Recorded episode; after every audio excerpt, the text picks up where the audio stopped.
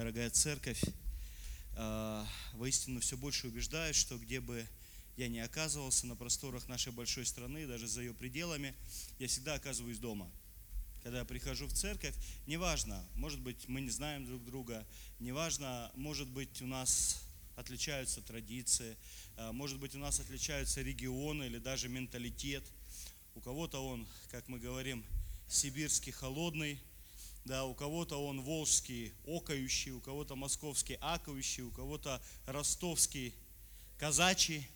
Но так или иначе, э, мы поднимаемся над этим менталитетом и связываемся любовью Иисуса Христа, которая превыше всякого клея соединяет нас в одну семью. И когда мы называем друг друга братьями и сестрами, это не эпитет какой-то красивый, это действительно, э, действительно правда, потому что мы соединены его любовью. Вы знаете, вот, э, наверное, когда человек проповедует достаточно долгое время, через некоторое время у проповедника складывается такое, знаете, некое вероучение или как бы некий цикл проповедей, э, который определяет его богословие, который определяет его мировоззрение и который по сути своей является нечто кредо да, для этого проповедника. Вот тот символ веры, который этот проповедник транслирует. И вот то, о чем я хотел с вами говорить сегодня, это то, что, основно, э, то, что определяет мою основу моих отношений с Богом. Основу, о которой я хочу кричать да, каждый раз, когда я в церкви, потому что понимаю, что зачастую мы очень далеко отходим от неких идеалов, которые устанавливает нам Иисус Христос. Я люблю Божью церковь, я никогда не рассматриваю ее как, знаете, способ реализации или сверхобличения – но я понимаю, что есть вещи, о которых мы должны э, в нашей жизни говорить достаточно честно. Потому что если мы хотим верить в Бога, мы должны делать это честно. Если мы хотим называть себя христианами, мы должны делать это честно. Вы знаете, когда-то Иисус Христос поднял своих учеников на гору, поднял Петра и сказал ему так, «Ты, Петр, и на семь камней я построю церковь, и врата ада не одолеют ее». Христос, сравнивая церковь, он, он сравнивает ее с армией, с полками, защитниками города. И он никогда не обещает церкви спокойной жизни. Он никогда не говорит о том, что христианин, например, не будет испытывать дискомфорта на этой земле. И наоборот, церковь, христианин по своей вере, по своим убеждениям, он настолько отличается от этого мира, что мир никогда не воспримет его своим – никогда не смирится с существованием церкви, никогда не смирится с существованием тебя и меня. Да? Он всегда будет находиться в состоянии оппозиции. И у мира не останется другого шанса, как только либо принять Христа, либо отвергнуть Его. Это было служение Иисуса. Но ты знаешь, когда я говорю о церкви, как, наверное, о собрании детей Божьих, как об армии Иисуса Христа, я понимаю один маленький момент. Одно из условий, которое которое полководец выдвигает к своей армии, если он хочет, чтобы она была успешной. Одно из условий – это условие веры. Ну, представьте себе, идет война, да, идет бой. И необходимо, чтобы солдаты пошли вперед. К ним не приходит лично генерал и не открывает перед ними карту сражения. Ну, правда ведь? И не рассказывает, вы должны сегодня пойти в атаку, чтобы через неделю наши войска перешли в контрнаступление и захватили эти города. Никто и никогда не будет рассказывать подобных, подобным солдатам план действий на всю жизнь. Или там план действий, ближайший план действий. От солдатов требуется вера.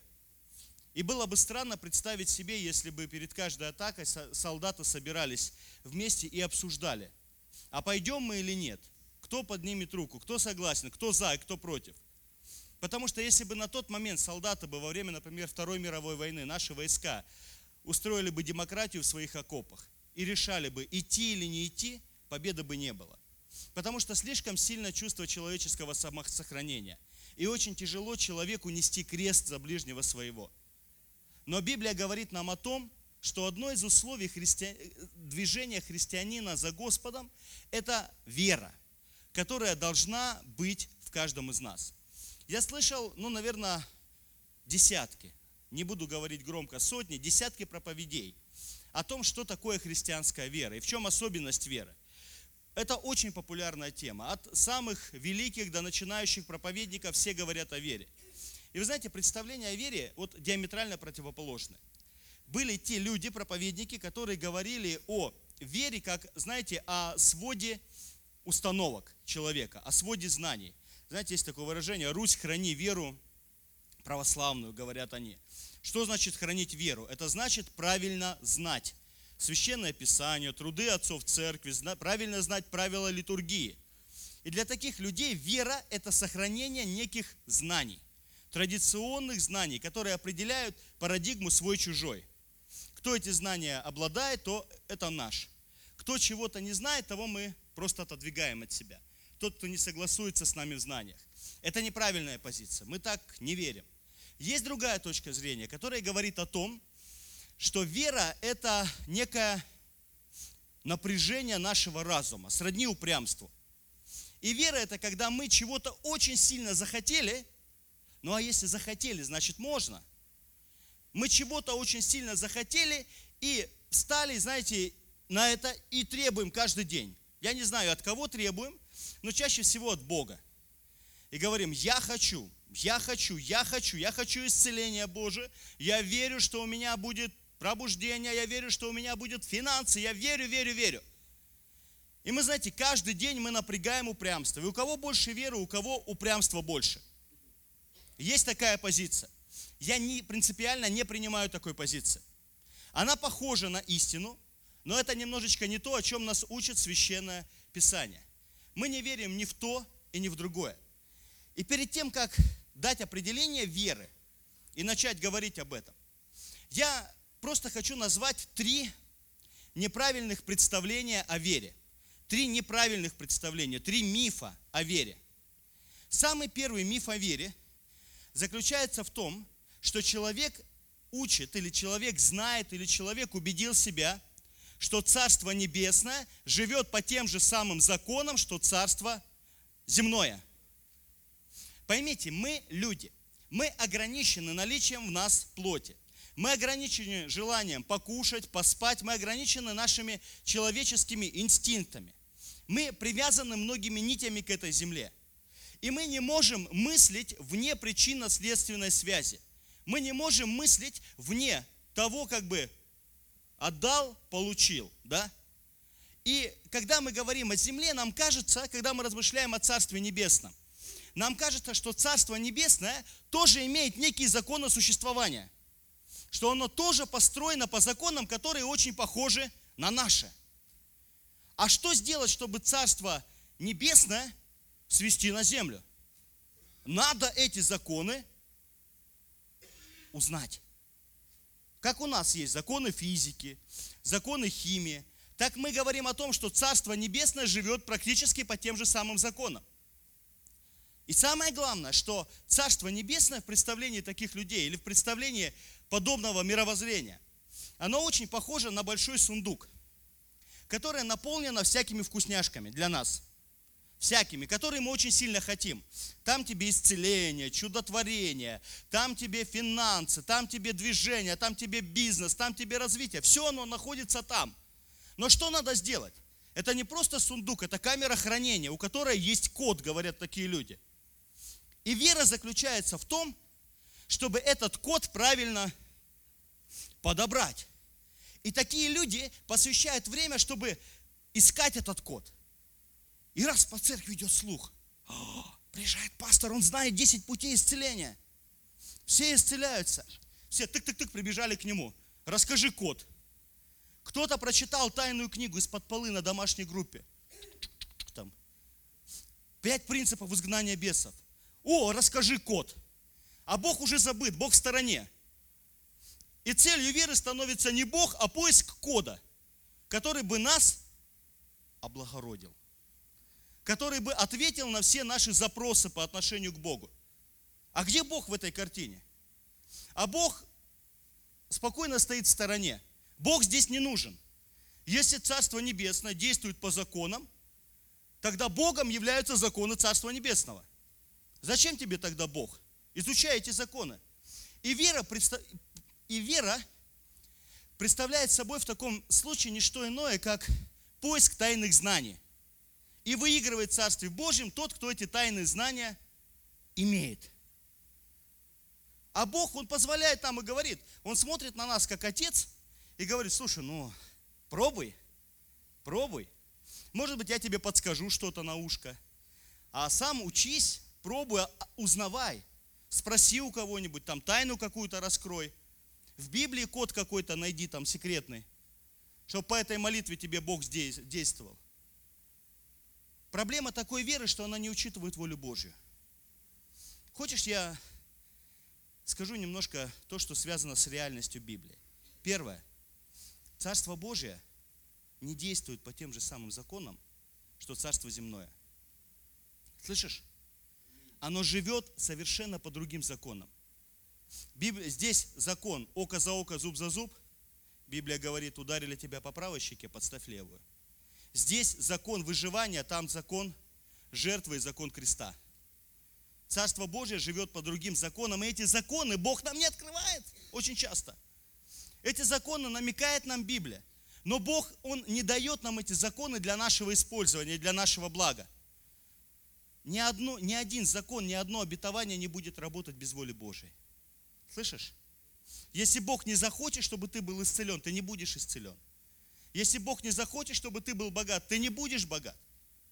На то Его воля. И истинная вера, она всегда основывается на воле Господа, ни на чем другом. На откровении и на воле Господа, а не на какой-то системе или каком-то методе. И тут мы переходим к второму мифу, который говорит о том, что для Бога важны те же самые вкусняшки, которые важны для нас. Нам кажется, если нам сегодня важно здоровье, для, значит и для Бога важно здоровье. Если сегодня нам важно процветание, значит и для Бога важно процветание. Мы рисуем Бога по своему образу и подобию. И мы награждаем Бога теми же самыми эпитетами, о которых мечтаем сами. Для нас Бог – это те же мы сами, только чуть-чуть богаче. Только для таких людей, только чуть-чуть сильнее, чуть-чуть всемогущий. И в итоге нам кажется, что Бог будет давать нам то, что мы хотим, потому что Бог просто не может хотеть другого. Ты знаешь, у Бога другие ценности. Ты знаешь, иногда мы поем такой прекрасный псалом. Бог разрешает, Бог наш Бог благ и милостив, и Он разрешает нам делать все, кроме греха. Это такой, знаете, карт-бланш на то, чтобы я получал от веры все, что я хочу. Ты знаешь, мы мыслим о вере в контексте нашего земного существования. И мы мыслим о вере как о том гнездышке, которое позволяет нам уютно жить на этой земле. Ты знаешь, Бог называет себя Богом благим. Ты знаешь, что это значит, когда мы говорим о Боге? Это значит очень многое. Когда мы говорим о Боге, говорим Бог благой. Люди говорят, ну что значит благой? Добрый. А добрый это значит тот папочка, который дает тебе все набитой горстью. Все, что ты от него хочешь, все, что ты от него попросишь. Ты знаешь, благой не значит добрый. Наш Бог благой. Ты знаешь, вот кто из вас любит ходить к зубному врачу? Есть такие? Я в детстве ненавидел, я был еще тогда неверующим. Но даже когда я стал верующим, я не полюбил искренне зубных врачей. Я не люблю ходить к зубному врачу. Потому что еще, знаете, еще был в те махровые годы, когда вот этот, помните, бур вот этот страшный,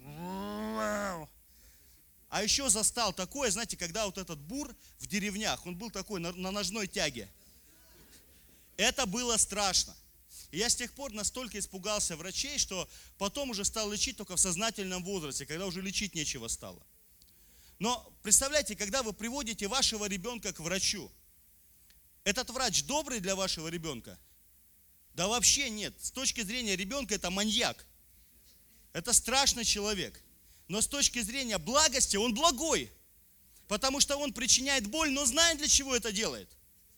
Когда ты наказываешь своего ребенка, для него твое наказание это зло с твоей стороны. Он на тебя смотрит и говорит, это злой папа. Но ты благой.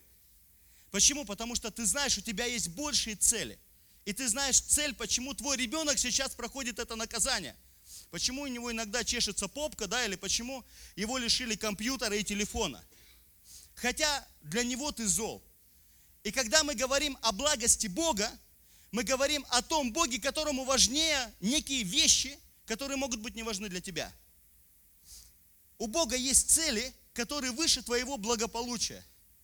Давай честно. Мы же говорим в честном понимании Библии. У Бога есть цели, которые важнее твоего сиюминутного благополучия. Это твое спасение. Это твое вечное пребывание с твоим небесным папочкой. Понимаешь? И если ради этого спасения надо оставить тебя, ну, чуть-чуточку больным, лет так на 10, ну, для Бога это совсем чуть-чуточку. Благой Бог это сделает. Если ему нужно тебя оставить бедным, но сохранить отношения с тобой, и он знает, что он даст тебе деньги, и ты уйдешь от него, он никогда тебе денег не даст. Как ты не упрямся, как ты не пытайся биться головой об стену своей веры, этого не произойдет. Бог благой. Это значит, Он имеет высочайшую цель, которую сегодня ты можешь и не видеть, которую ты можешь и не знать. Однажды я был в одной картинной галерее, где висели очень большие картины, э, написанные особым способом, способом мазков. И когда я подошел вплотную к этой картине, я ничего не увидел. Я увидел мазки. Я увидел просто хаотический набор каких-то вот мазков. Но когда ты отходишь от нее подальше, ты видишь картину, ты видишь красоту. Ты понимаешь замысел автора. То же самое, мы не способны видеть благость Бога во всей полноте, ибо это атрибут Бога. Мы видим свою жизнь только днями, неделями, а иногда часами. И оцениваем доброту и благость Бога к нам по сегодняшнему дню. Наступили тебе сегодня на ногу, задержали зарплату, Бог зол ко мне. Завтра дали, Бог благой. Иногда ты смотришь на картину своей жизни, и она, ты видишь только черные мазки – и ты задаешь Богу вопрос, Господи, доколе Твоя благость, она преодолевает мою веру? Я же так хочу добра, я так хочу света. Но твоя жизнь, она черная. Либо человек, который ну, рядом с тобой, либо болезнь, либо еще что-то. И ты видишь этот черный кусок, и тебе кажется, жизнь закончена. Он может длиться даже годами. Но потом, когда ты отходишь от него, ты вдруг понимаешь, что этот черный кусок был частью прекрасного натюрморта – и без него картина была бы несовершенна, но ты-то этого не видишь. Тебе кажется, Бог поднимает тебя в атаку и заставляет тебя каждый день терпеть, молиться, преодолевать. Потому что Он, что-то ты делаешь неправильно. А Бог говорит, потерпи, дитя мое. Я благой, я вижу полную красоту. У Бога другие ценности. У Бога другие приоритеты. Потому Он и Бог. Понимаете? Потому Он и Господь. Он приготовил для нас больше. И если для этого большего надо пройти что-то, Он нас обязательно через это проведет. И ты знаешь, третий миф о вере, третий миф о вере, вере гласит о том, что мы, нам кажется так, что действие Бога, воля Бога универсальная для каждого из нас. Ему Бог дал исцеление, значит и мне хочет. И тот, кто когда-то получил от Бога какой-то определенно сверхъестественное, он пишет книги и раздает советы, как, как поймать Бога за бороду как получить исцеление, как получить деньги от Бога, как еще что-то получить, то, что мы хотим, жену, мужа. Но другой вопрос, если Бог помог тебе, это не значит, что Он хочет того же самого для меня или для тебя. У Бога нет универсальных рецептов. И вера – это не поиск универсальных рецептов, это поиск нашего Господа и воли Его. Это поиск божественной благости. Вера работает только тогда, когда она идет в божественной благости, божественной воле.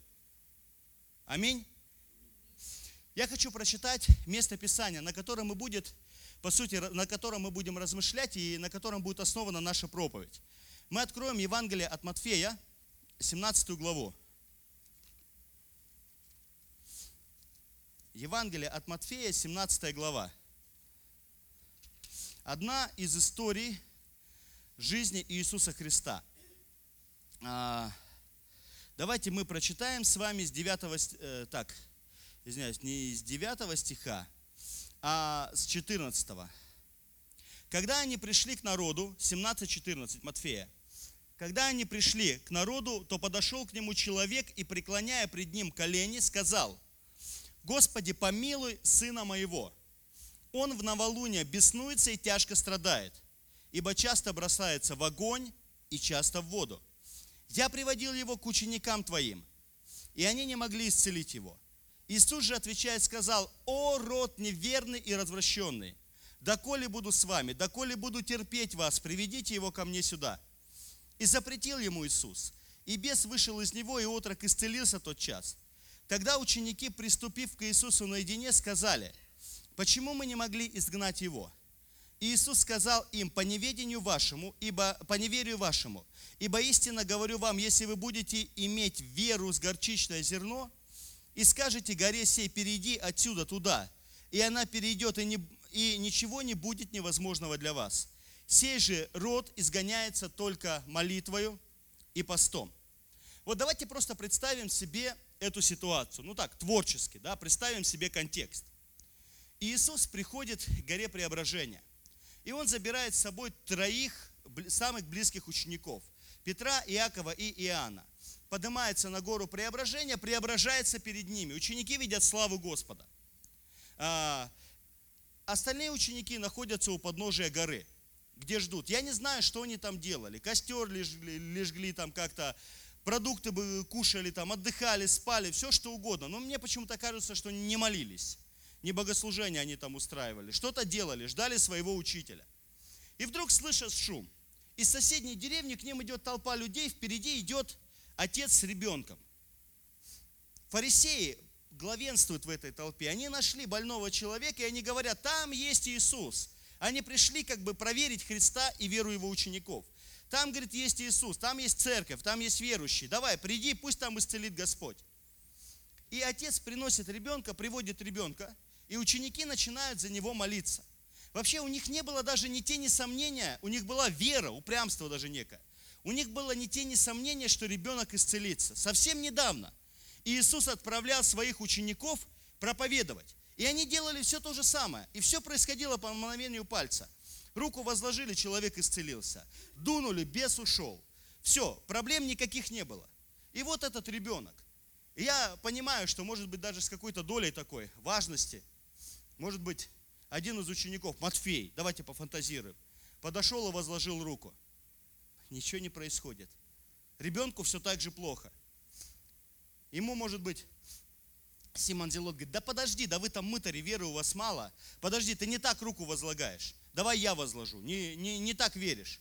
И вот, может быть, все апостолы возлагали руки, включая Иуду из Кариота. Ничего не происходило. Мало того, ребенку становится только хуже – ребенка начинает бить, ребенка начинает просто... А представляете себе состояние родителя, да? Вот бывало у вас такое, когда у вас дети где-нибудь в супермаркете там ведут себя неприлично, и все на тебя смотрят и думают, ну ты родитель, не можешь ребенка своего к закону призвать. Что ж это такое-то? И тебя смотрят осуждающие. А здесь это прилюдно, при толпе народа. Ребенок падает, у него идет пена, его начинает бес просто бить, корежить, судороги толпа начинает роптать, потому что считают учеников шарлатанами. И вот в самый напряженный момент спускается Иисус Христос с тремя учениками, спокойный, благословенный, ученики радостные, потому что видели Господа. Он спускается, он возлагает руки, и ребенок мгновенно исцеляется. У всех учеников шок. Господи, так а мы-то что не так делали? Не ту руку возложили, не так громко молились, не те слова сказали. Почему произошло так, что ничего не сработало? И Иисус дает некие уроки веры своим ученикам. И мы обязательно сейчас о них поговорим. Но мне бы хотелось, чтобы для начала мы вообще вспомнили определение веры в послании к евреям в 11 главе. Вера есть осуществление ожидаемого и уверенность в невидимом. Итак, вера есть осуществление ожидаемого. Дорогие мои, Вера осуществляет ожидаемое, некие ожидания. Вопрос в чем? Кто ожидает? И многие говорят, вера это есть осуществление того, что мы ожидаем от нее. Неправда. Ожидает Господь. Вера есть осуществление ожидаемого от нас Господом. То есть исполнение воли Господа, иначе смысла веры просто нету.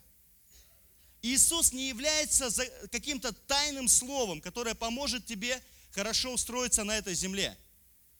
Вера есть осуществление того, что от тебя ожидает Господь. Реализация воли Бога на этой земле. И второе, и уверенность в невидимом. Вторая часть определения. Уверенность в невидимом. Там стоит прекрасное слово хупостасис, которое можно перевести как явление. Вера являет или делает явным невидимое. Делает явным невидимое. И здесь автор послания к евреям говорит, зачем была нужна вера? У веры есть конкретная цель. Зачем осуществлять волю Божию? Для того, чтобы являть Бога неверующим людям. Для того, чтобы являть Бога этого мира. Понимаете, нет смысла являть невидимое для твоего хомячка, понимаете, для твоей собачки, кошечки. Нет смысла являть невидимое для твоей тайной домашней группы, чтобы огонь сошел. Мы являем невидимое не для себя, а для людей, которые находятся в этом мире. То есть задача веры в том, чтобы проповедовать Иисуса Христа и делать Царство Божие, сводить его на эту землю, являть его людям. Представьте себе, Господь говорит к Аврааму и говорит, Авраам, у тебя будет сын, но я хочу, чтобы ты оставил все и вышел в землю египетскую. Сегодня, слава Богу, Господь не требует от нас вот подобных радикальных мер. И выйди куда-нибудь в Таврию, да, там, в поля и живи там. Нет. Но к Аврааму были очень жесткие требования. Оставь все и пойди в, зем, э, пойди в, в землю ханаанскую, не египетскую, в землю ханаанскую. И вот представьте себе, Авраам, наверняка он был достаточно богатым человеком. Наверняка у него были в Уре Халдейском друзья, были, э, было что-то. И вот этот Авраам, который был известен, у которого уже место намолено было там, где он живет, Авраам начинает собираться, паковать там верблюдов своих, паковать чемоданы. И наверняка к нему приходили родственники и говорили, Авраам, ты глупый, ты безумец.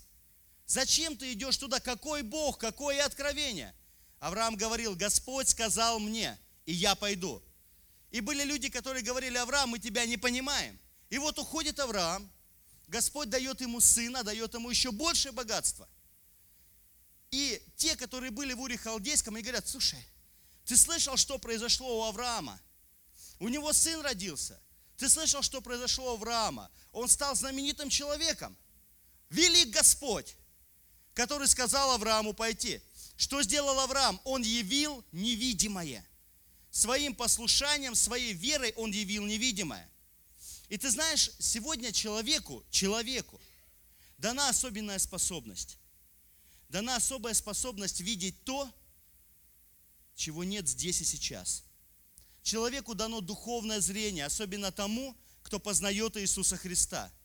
Он видит то, чего не видят окружающие люди. И если верующий человек не будет являть Царство Божьего, мир его не увидит. Мир не увидит Царство Божьего, мир не увидит благодати, мир не увидит креста, мир не увидит милости Господа. Человек являет его своей верой, зная волю Божью. И поэтому Господь и говорит, да, явление невидимого. Мы являем верой невидимую волю Божию. И тем самым делаем Бога известным на этой земле. Аминь. Так вот, возвращаемся к Евангелию от Матфея, 17 главе. И принцип первый, принципы веры. Принцип первый. У каждого своя мера веры. Ты знаешь, когда я... Принцип первый. У каждого своя мера веры. Ты знаешь, когда я проповедовал на это место Писания, я примерно проповедовал в таком вот проповедническом шаблоне, как мы иногда понимаем, знаете, по такой, на скорости читая Писание, да, мы уже знаем, о чем оно говорит. И когда э, я читал, я проповедовал так, вот посмотрите, вот были люди – были люди, которые а, шли за Иисусом Христом, три ученика, они пошли за Иисусом, и все было в порядке. А все остальные остались внизу, и у них все было плохо. Поэтому, говорил я, дорогие братья и сестры, правило веры в том, что надо всегда идти за Иисусом. Аминь, церковь? Нет, не аминь. Потому что это место Писания не о том говорит – и те, и другие находились в воле Христа. Одни увидели чудеса по воле Христа, а другие проиграли по воле Христа. То есть, представляешь, ты по воле Христа можешь проиграть в своей жизни. Потому что и то, и другое способствовало явлению воли Божией. Когда мы говорим об этих трех учениках, иногда мы говорим о них, это были люди особые, это были люди особо приближенные ко Христу. У Христа не было любимчиков. Почему эти три пошли за Иисусом? Почему Он сам взял? Они не вызывались. Он сказал, ты, ты и ты, пойдем со мной. А ты, ты и ты, да, может быть, ты хочешь со мной, но ты, пожалуйста, побудь внизу. Зачем Иисус это делал? Потому что на тех три, которые пошли с Ним, у Иисуса были особые планы. Не самые радостные, не самые веселые, не самые, как мы говорим, ура и аллилуйя. Это были особые планы. Кто пошел за Иисусом Христом на эту гору? Кому понадобилось видеть Христа во славе? Ведь Иисус никогда не являл себя во славе. Вот это один из самых-самых таких редких примеров. С ним пошел Петр. А кто такой Петр? Это человек, который предал Иисуса Христа. Трижды предал Иисуса Христа. Но потом покаялся и восстановился и стал апостолом. И первым проповедовал язычникам, и первым проповедовал после Дня Пятидесятницы. Ему нужна была особая вера, мера, э, мера веры. Ему нужна была особая вера. Потому что если бы он не увидел Иисуса, возможно, он также поступил бы, как, Иисус, как тот же самый Иуда Искариот. И мы бы увидели два тела, которые висели бы повешившимися, да. Но он, увидев это, это, эта мера веры помогла ему преодолеть это предательство. Второе, это был Иаков. В чем была особенность Иакова? Ему отрубили голову. Первому из учеников. По истории мы читаем, что он первый пострадал за Иисуса, стал мучеником. Ему нужна была особая вера, э, особая вера для того, чтобы пойти и умереть за него. Третий, третий, это был Иоанн, который всю свою жизнь до самой глубокой старости страдал за Иисуса. Был в тюрьмах, в ссылках, на соляных родниках, которому надлежало пройти столько испытаний, сколько, наверное, ни одному из апостолов. То есть кто пошел за Иисусом? предатель, смертник и мученик. Три человека, которые просто были, которые были нужны Христу, которым нужна была вера, потому что их ждали страшные испытания. И, наверное, если бы их спросили, слушай, может быть, ты не пойдешь, и тогда этих испытаний не будет. Вполне возможно, они бы сказали, ты знаешь, можно я лучше посижу с другими, там рыбку поем у костра, чем пройду такое. Но Господь сделал так, как считал нужным. И были люди, которые оставались у горы. Послушай, у каждого своя мера веры. Ты знаешь, иногда мы смотрим на жизнь другого человека, и наши сердца просто разрываются от некой, как мы говорим, белой зависти. Я смотрю там на детей пастора, которые находятся рядом с ним, нашего, которые называют его на «вы». Я говорю, папа, мама, вы. И я так, знаете, на него смотрю, говорю, какие замечательные дети. А твои дети, извини меня, как этот, как ураган, тайфун, которые бегают вокруг и всех достают и кричат еще громко, да, в церкви. И тебе очень порой ты переживаешь и стыдно за них, потому что они такие особые. И ты думаешь, о, Господь, какой благословенный человек. А в это время кто-то смотрит на, тебя с задних рядов и думает, Антон Иванович, дал тебе Господь здоровье. Вот мне бы он дал. Или способность так вот, как ты, быстро разговаривать, да, во время проповеди. И получается так, что у каждого из нас есть те сферы, в которых мы однозначно оказываемся проигравшими. Господь как будто специально оставляет для нас те сферы, в которых мы остаемся проигравшими перед Ним. И эти территории я называю территории веры. Когда я пришел к Иисусу Христу, были вопросы – который Иисус исправил в моей жизни за щелчок пальца. Вы знаете, когда я пришел к Иисусу в 15 лет, у меня не было наркотиков, алкоголя, но у меня была другая проблема. Я матерился. Причем настолько жутко, что ну много, много, много, много. Хотя родители этого не знали. И когда я пришел в церковь, я сказал, Господи, ну ты знаешь, как-то неудобно, наверное, будет. Если когда я показываю, если я, не дай Бог, что-то выдам среди моих братьев и сестер. На следующее утро я проснулся, и у меня маты как рукой отрезала. Я не знаю почему, я не боролся с ними. Раз я борюсь, например, с гневом, я говорю, о, меня же уже Господь один раз ты исцелил, наверное, здесь так же. Господь говорит, подожди, дружок. А вот здесь твоя мера веры. И здесь я буду тебя так испытывать, и так ты будешь проигрывать, что ты почувствуешь свою зависимость от меня. есть территории в твоей жизни, которые Господь специально не решает здесь и сейчас. Потому что через них Он будет готов явить свою славу в определенный момент. И как бы ты ни пыжился и не говорил, Господи, вот здесь и сейчас не хочу, они будут в твоей жизни. Потому что так хочет Господь. А знаешь, почему они будут? Я приведу тебе пример. Представляешь, у тебя сосед. Ну вот русское слово, русский человек, да, и сосед. Представьте, у тебя, представляешь, у тебя сосед идеальный. Ну совсем идеальный сосед у которого все хорошо, с детьми все в порядке, здоровье замечательное, руки там золотые, все хорошо, с женой все в порядке. И потом он тебя встречает и так говорит, я христианин. Хочешь ты быть похожим на меня? Но твоя реакция. Чаще всего ты скривишься и скажешь, Ай, да, а я не такой. Мы не побеждаем людей своими победами. Мы не привлекаем людей своими победами. И если ты думаешь, что если ты предъявишь звенящие карманы, человек пойдет за Христом, то это как бы, ну, немножечко миф. А теперь представляешь с тобой, что рядом с тобой живет человек, которому хуже, чем тебе. Здоровье у него, или финансовые трудности, или в семье какие-то вопросы. А он каждый день ходит и славит Бога. И каждый день ты его видишь и слышишь прославление из его дома. Любовь, заботу, терпение – Естественно, у тебя будет к нему вопрос, дорогой, а что тебе помогло пережить эти испытания? Что делает тебя сильнее? И подумай, может быть, твое, твоя территория, на которой ты уже давно считаешь себя неудачником, на которой ты уже веру сломал человеческую. Может быть, это та территория, через которую Господь привлекает к тебе новых людей. И будет через тебя приглашать церковь, через которую Люди увидят Господа в твоей жизни. Крест Христа в твоей жизни. Люди охотнее присоединяются в церковь не через наши победы, а через наши поражения. Потому что через нас они видят себя. И они задают вопрос, где вы взяли силы, где вы взяли веру эти поражения перенести и проходить через них. Поэтому у каждого своя мера веры, говорит нам Священное Писание. Те победили, по воле Христа, те проиграли по воле Христа. Но и те, и другие засвидетельствовали славу Иисуса. Второе, второй урок, о котором говорит Иисус Христос.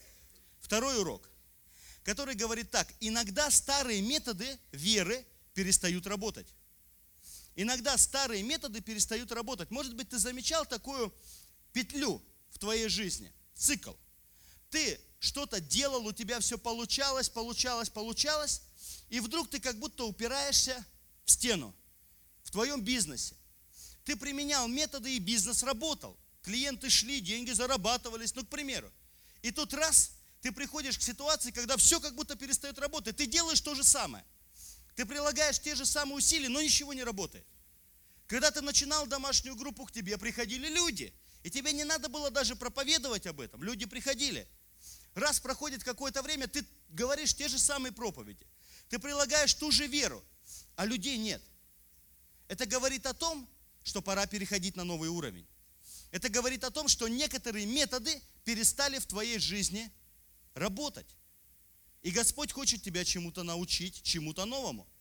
Ты знаешь, когда ученики пришли к Иисусу, они задали ему один замечательный вопрос. Они говорят, слушай, Почему мы не могли изгнать этого беса? Я рассказывал студентам эту историю, да, что там стоит замечательное слово «экболе», что значит выгонять, то есть сделать так, чтобы этот бес вылетел, и это стало известным. И когда они сгоняли беса, почитайте, как это написано в книге, э, в книге, э, в Евангелии, особенно в Евангелии от Марка. Бес кричал, бес вопил, бес там, я не знаю, сотрясал человека, так что все видели и говорили, о, это слава Божья. И они привыкли так бесов изгонять. Экболе никакой, раз там щелчок поставил, и бес вылетел из него. Они обращаются к Иисусу и говорят, почему мы не могли, почему Экболе перестало работать? Оно было в моей жизни. Только помолился там о деньгах, тынс, звонок, раз тебе благословили. Только помолился о здоровье, раз все получилось, а сейчас не работает. А есть моменты, когда не работает почему-то. значит пора менять методы. И Иисус обращается к ним и говорит, вы не смогли изгнать его, потому что в вас мало веры. Потому что в вас мало веры. Ибо сей дух изгоняется молитвой и постом. О чем здесь говорит Иисус Христос? Он тоже употребляет слово «изгоняется». Но здесь немножечко другое слово. Здесь слово, которое означает вытаскивать потихоньку, силой, ежедневно, с кропотливым трудом. Есть вещи, которые происходят в нашей жизни мгновенно. А есть вещи, которые не произойдут, если только Господь не приложит свою руку. Есть вещи, которые не произойдут, если только мы не приложим к ним достаточно усилий. И есть вещи, которые должны пройти под кровь и слезы в нашей жизни. Для того, чтобы Господь явил свое чудо, явил свое Экбале. Когда ученики проповедовали по словам Христа, изгоняли бесов по словам Христа, им не нужна была вера. Господь передал им свой авторитет. Господь передал им свою власть, силу Духа Святого. Им не нужна была вера, им нужно было правильное исповедание. Но приходит время, когда Иисус понимает, что спустя немного времени Он уйдет на небеса, к Отцу.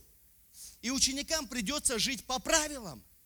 Ученикам придется достигать каких-то вершин по правилам, которые установил Господь. И поэтому Он преподает своим ученикам урок веры.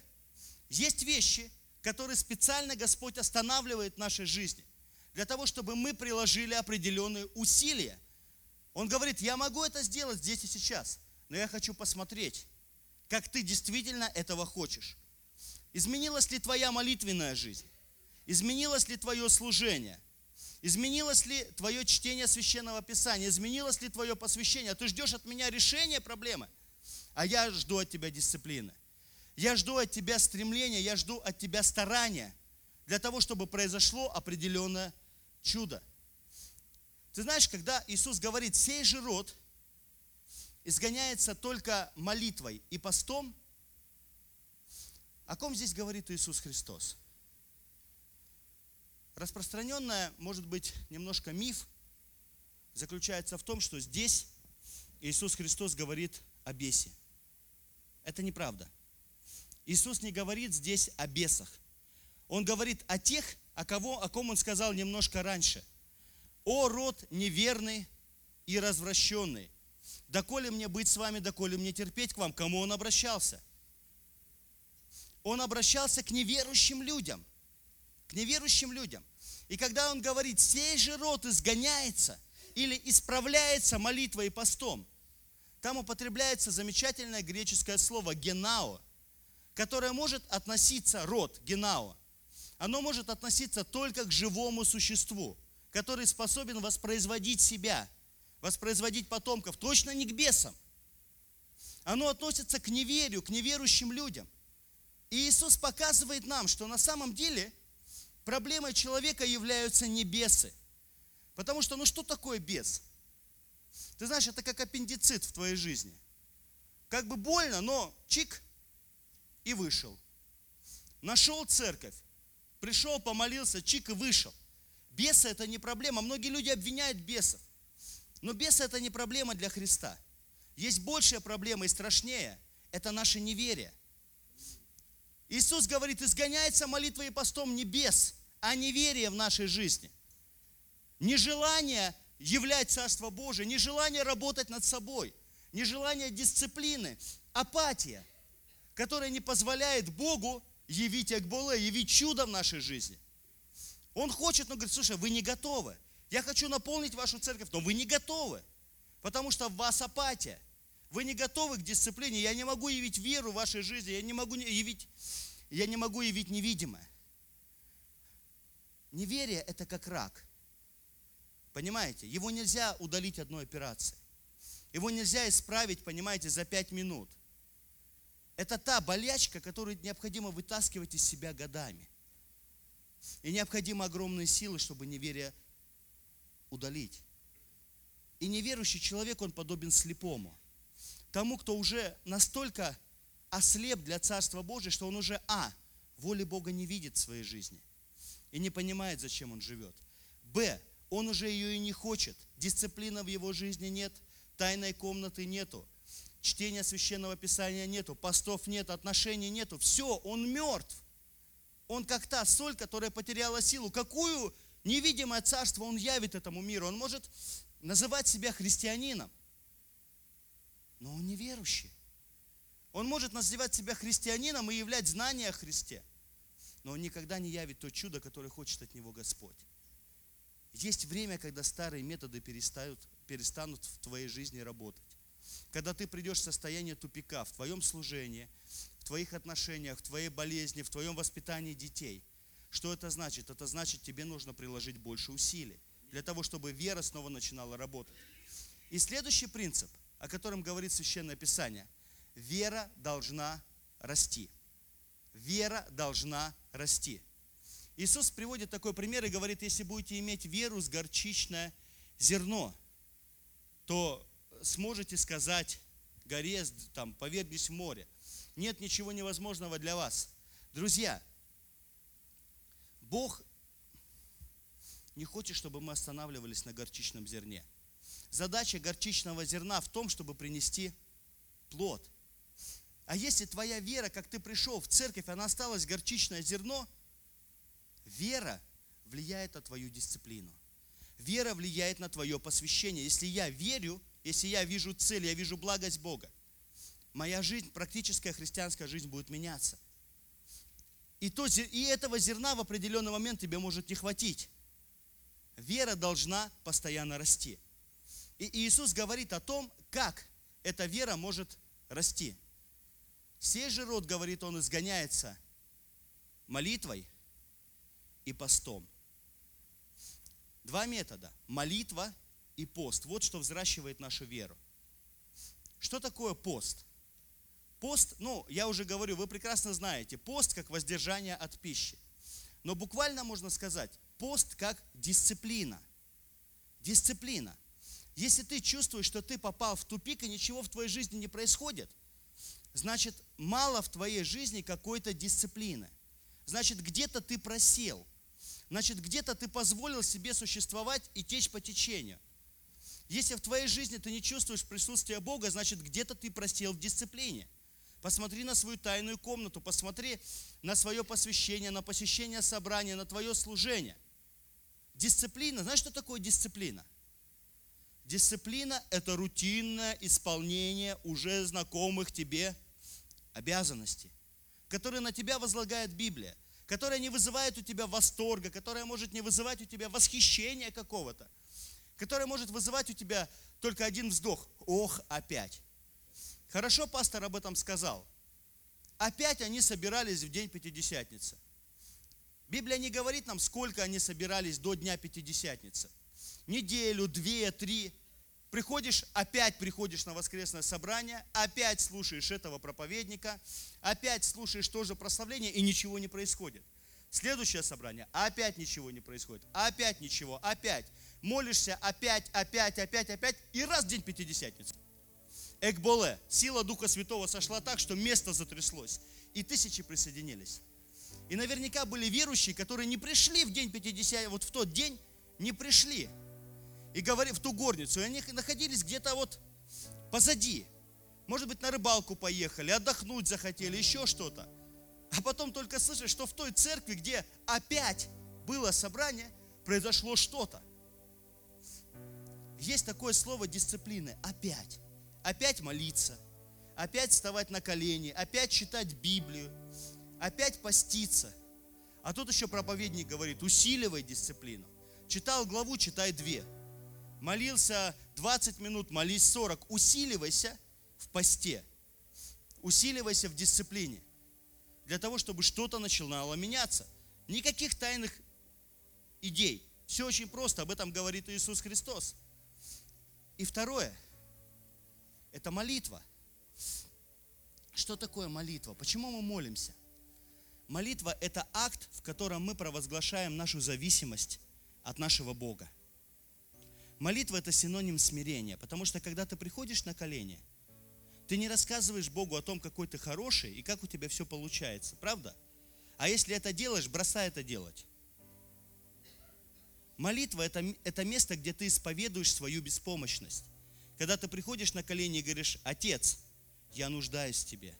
Христос, я нуждаюсь в Тебе. Господи, пусть доминует меня чаша сия, но, впрочем, не моя воля, но Твоя да будет. Потому что вера, она, христианская вера, она не может пониматься вне учения о кресте Иисуса Христа. Зачем была вера нужна Иисусу Христу?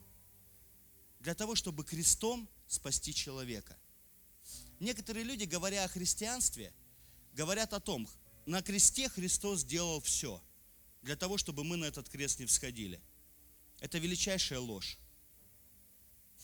Бог не ждет от нас другого пути, как путь Иисуса Христа. Понимаете? И то, что прошел наш Спаситель, должны однажды пройти мы.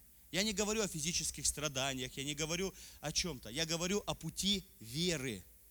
И Христу нужна была вера для того, чтобы прославить Небесного Отца и по воле Господа взойти на крест и тем самым явить невидимое. Явить и спасти нас всех. Для чего нам необходима вера? Для того, чтобы так же, как и Христос, смиренно, с долготерпением, с дисциплиной пройти тот путь, который для нас приготовил Господь.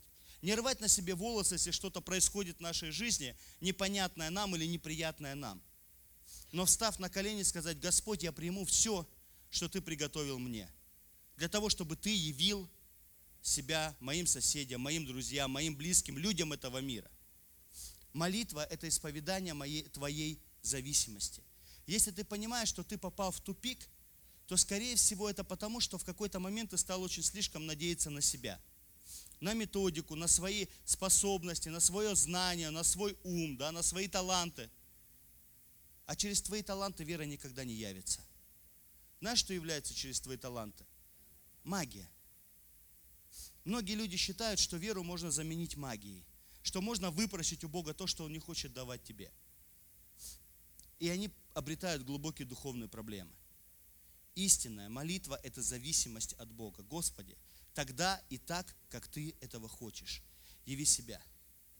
Когда-то Петр и Иоанн после воскресения Христа шли в, в, шли в храм в день богослужения. И они увидели хромого, который сидел у храма. И они увидели, что в нем достаточно веры. Они увидели, что этот человек прошел тот крест, который дал ему, который для него приготовил Господь.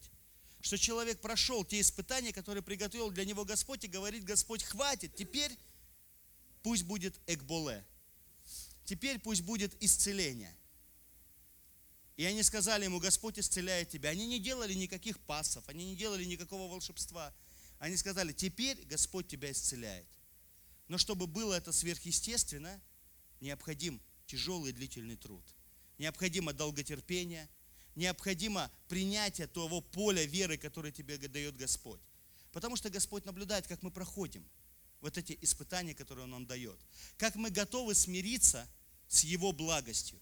Как мы готовы смириться с Его волей, ропща на Него или принимая Его, приближаясь к Нему, если мы проходим какие-то испытания. И тогда через нашу веру Господь будет творить чудеса.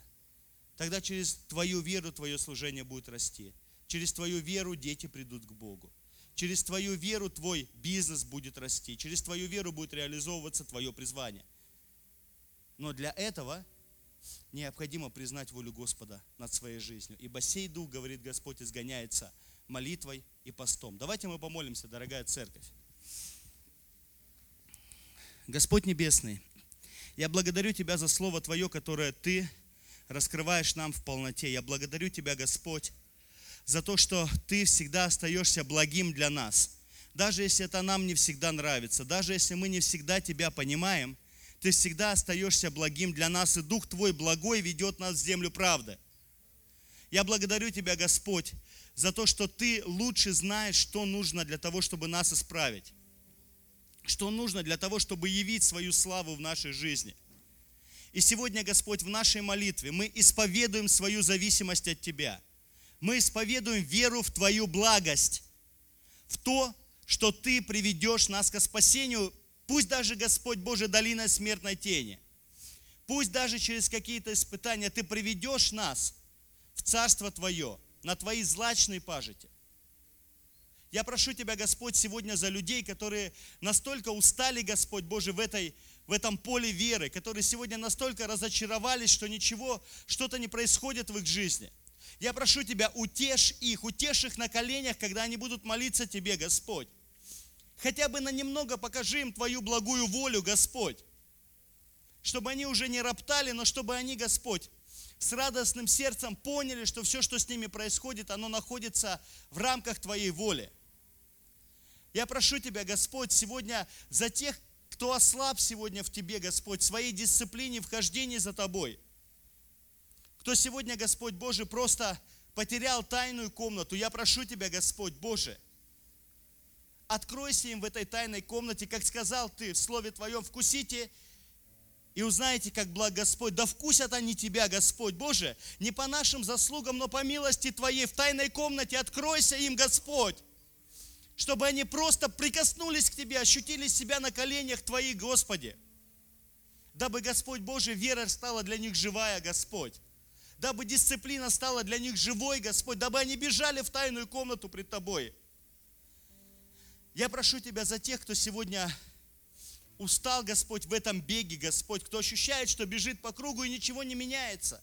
В его семье, Господь Боже, в его работе, в его призвании. Я молюсь Тебе за тех, Господь Боже за тех, кто сегодня, как кто-то ком-то сказал, труждающийся и обремененный. Но ты сказал, что ты сможешь успокоить их, если они примут смиренно волю Твою. Я прошу Тебя, Господь Небесный, успокой их сердца. Дай им хотя бы секунду, Господь Небесный, просто ощутить Твое присутствие, чтобы они прекратили этот бег, чтобы они поняли, что все, что происходит, может происходить только по Твоей воле. Дай нам веру, Господь. Дай нам веру, Господь, которая бы поддержала нас в самые тяжелые минуты нашей жизни. Дай нам веру, Господь, чтобы однажды мы могли увидеть славу Твою. Мы славим Тебя, мы молимся Тебе, великий Господь. Отец, Сын и Дух Святой. Аминь. Спасибо большое, Антон Иванович. И сейчас я прошу, присаживайтесь, у нас есть время, есть такое благословенное время, когда мы можем задать вопросы, которые вас интересуют, и э, чтобы вы приняли сейчас такое участие. У кого есть вопросы касаемо веры, ну,